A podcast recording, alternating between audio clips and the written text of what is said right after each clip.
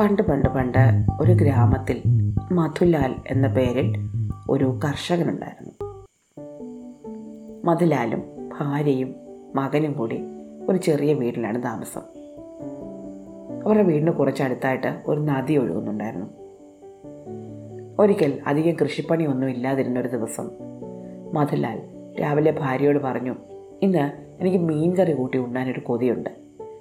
ഞാനും മോനും കൂടി നദിയിൽ പോയി ചൂണ്ടയിട്ടിട്ട് വരാം. നീ ഒരു ചെറിയ മീൻകറി വെക്കാനുള്ള കാര്യങ്ങളൊക്കെ അടുപ്പിച്ച് വെച്ചോ. ഉച്ചയാകാറാവുമ്പോഴത്തേക്ക് ഞാൻ മീനും പിടിച്ചു കൊണ്ടുവരാം അങ്ങനെ മതിലാലും മകനും കൂടി ചൂണ്ടയുമായിട്ട് നദിയുടെ കരയിൽ പോയി ഇരിപ്പായി. ചൂണ്ടയുടെ അറ്റത്ത് ഒരു ചെറിയ പുരുവിനെയൊക്കെ കൊളുത്തി വെള്ളത്തിലേക്ക് ഇട്ടിട്ട് രണ്ടുപേരോട് നോക്കിയിരിക്കുകയാണ്. കുറേ നേരം കഴിഞ്ഞപ്പോൾ ചൂണ്ടയൊന്ന് അനങ്ങി. മതിലാൽ ചൂണ്ടയിൽ പിടിച്ച് വലിച്ചു. വരുന്നില്ല. കാര്യമായ എന്തിലോ ചൂണ്ട ഉടക്കിയിട്ടുണ്ട്.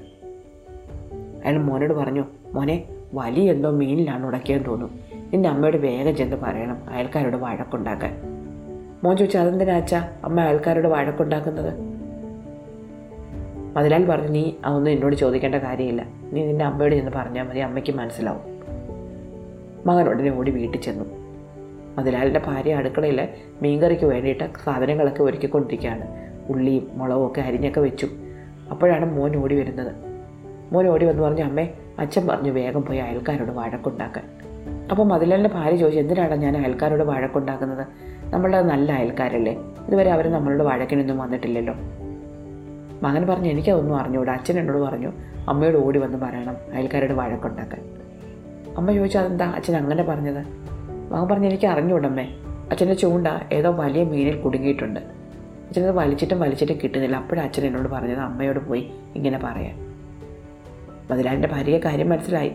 അയൽക്കാരോട് പോയി വഴക്കുണ്ടാക്കുകയാണെങ്കിൽ കിട്ടുന്ന മീൻ മുഴുവൻ തങ്ങൾക്കെടുക്കാം അല്ലെങ്കിൽ പങ്കുവെച്ച് എല്ലാവർക്കും കൊടുക്കണം. അവരുടനെ തന്നെ അടുപ്പിൽ നിന്ന് കുറച്ച് കരിയെടുത്ത് ദേഹത്തൊക്കെ പരട്ടി. മുറ്റത്തിറങ്ങിയ കുറേ ഇലയും ചപ്പും ഒക്കെ പറിച്ച് തലയിൽ വെച്ചു. എന്റെ മോന്റെ കൈയും പിടിച്ച് തൊട്ടടുത്ത വീടിന്റെ മുറ്റത്തൂടെ അങ്ങോട്ടും ഇങ്ങോട്ടും നടന്നു. അപ്പോൾ ആ വീട്ടിലെ സ്ത്രീ ഇറങ്ങിവൻ ചോദിച്ചു അയ്യോടി നീ എന്താ ഇങ്ങനെ നടക്കുന്നത്? നിനക്കെന്താ വട്ട് പിടിച്ചോ? മതിലാലിന്റെ ഭാര്യ ഉടനെ അവരോട് ചോദിച്ചു ആഹാ എനിക്കാണോ വട്ട്? നിനക്കാണോ വട്ട്? ഞാനിവന് ചുമ്മാ നടക്കല്ലേ അപ്പം നീ എന്തിനാ എന്നോട് വഴക്കിന് വരുന്നത്? ആ സ്ത്രീ അമ്പരന്ന് പോയി തങ്ങളുടെ മുറ്റത്തുകൂടി ഇങ്ങനെ വേഷം കെട്ടി നടക്കുന്നതും പോരാ ഇങ്ങോട്ട് വഴക്കിന് വരുന്നു. അവർ പറഞ്ഞു ഞാൻ ഞാനെന്ത് വഴക്കിന് വന്നു?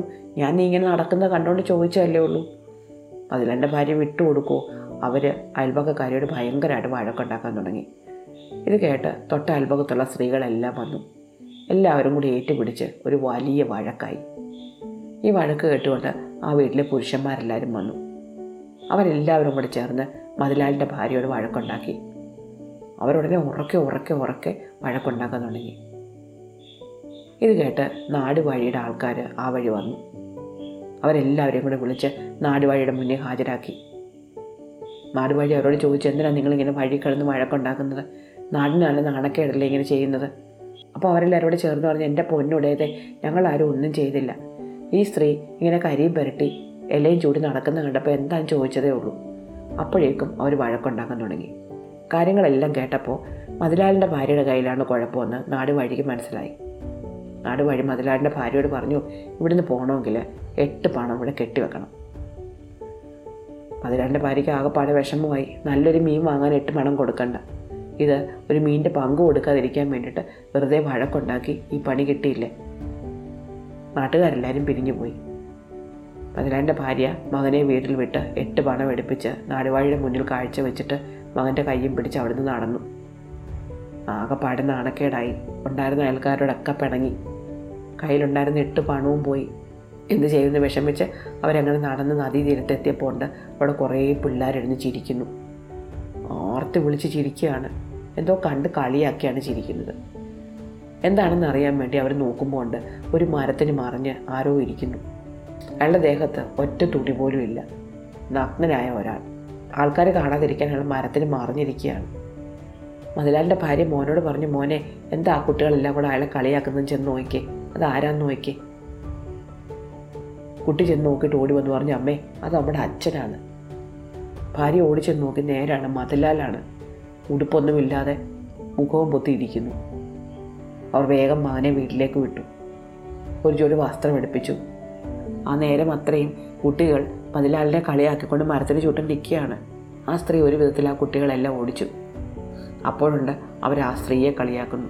ദേഹം മുഴുവൻ കരിയും പുരട്ടി തലയിലൊക്കെ ഇലയും ചൂടി നിൽക്കുന്ന ഒരു സ്ത്രീ. എന്തായാലും കുട്ടികളെയൊക്കെ ഒരു വിധത്തിൽ ഓടിച്ചു വിട്ടിട്ട് മകൻ കൊണ്ടുവന്ന് വസ്ത്രം ഒടിപ്പിച്ചവർ രാംലാലിന്റെ മരത്തിന് പുറകിൽ നിന്ന് പുറത്തിറക്കി. നോക്കുമ്പോൾ ഉണ്ട് രാംലാലിന്റെ ഒരു കണ്ണ് ആകെ പടച്ചുമന്ന് കലങ്ങിയിരിക്കുന്നു. ഭാര്യ ചോദിച്ചു എന്ത് പറ്റും നിങ്ങളുടെ കണ്ണിന്? ചൂട്ട വലിച്ചിട്ടും വലിച്ചിട്ടും വന്നില്ല. അപ്പോൾ എന്തോ വലിയ മീനാണെന്ന് കരുതി ആഞ്ഞു വലിച്ചു. എന്നിട്ടും വന്നില്ല. അപ്പോൾ വലിയ മീനെ വെള്ളത്തിലിറങ്ങി പിടിക്കാമെന്ന് കരുതി ഞാൻ എന്റെ വസ്ത്രമെല്ലാം ഒരു കരയ്ക്ക് വെച്ചിട്ട് വെള്ളത്തിലിറങ്ങി. വെള്ളത്തിലിറങ്ങി ഒന്ന് ബലമായിട്ടൊന്ന് വലിച്ചപ്പോൾ ഏതോ വേരിൽ വേരിലുടക്കി നിന്നിരുന്ന ചൂണ്ട അവിടുന്ന് വിട്ട് തിരിച്ച് തെറിച്ച് വന്ന് എന്റെ കണ്ണിലടിച്ചു. കണ്ണാകെ പട കലങ്ങിപ്പോയി എന്തായാലും മീനും കിട്ടിയില്ല. കണ്ണിന് പരിക്കും പറ്റി. എങ്ങനെയെങ്കിലും കയറി വീട്ടിൽ പോകുന്ന കരുതി ഞാൻ മേലെ ചെന്നപ്പോൾ ഉണ്ട് എന്റെ വസ്ത്രമെല്ലാം ഏതോ കള്ളന്മാർ കൊണ്ടുപോയി. ആരും അറിയാതെ പമ്മി പമ്മി പോകാമെന്ന് കരുതിയതാണ്. അപ്പോഴേക്കും ആ കുട്ടികളെല്ലാം കൂടെ വന്ന് എന്നെ കണ്ടു. എന്നെ കളിയാക്കാൻ തുടങ്ങി. രാംലാലിന്റെ ഭാര്യ പറഞ്ഞു സാരമില്ല വാ ഇനി വീട്ടിൽ പോകാം. എന്തായാലും വീട്ടിൽ ചെന്നാൽ ഇന്ന് ഉപ്പും മുളകും കൂട്ടി ഉണ്ണുകയെ നിവൃത്തിയുള്ളൂ വീട്ടിലുണ്ടായിരുന്ന എട്ട് കാശും പോയി കിട്ടി. നമ്മുടെ അത്യാഗ്രഹം കൊണ്ടാണ് ഇങ്ങനെയൊക്കെ സംഭവിച്ചത്. ഇക്കാര്യങ്ങളൊക്കെ കാര്യങ്ങളൊക്കെ കണ്ടു നിന്ന മതിലാലിന്റെ മകന് അത്യാഗ്രഹത്തിന്റെ ഫലം എന്തൊക്കെയായിത്തീരും എന്ന് കൃത്യമായി മനസ്സിലായി. ഇഷ്ടമായ കഥ? അടുത്ത കഥ അടുത്ത ദിവസം.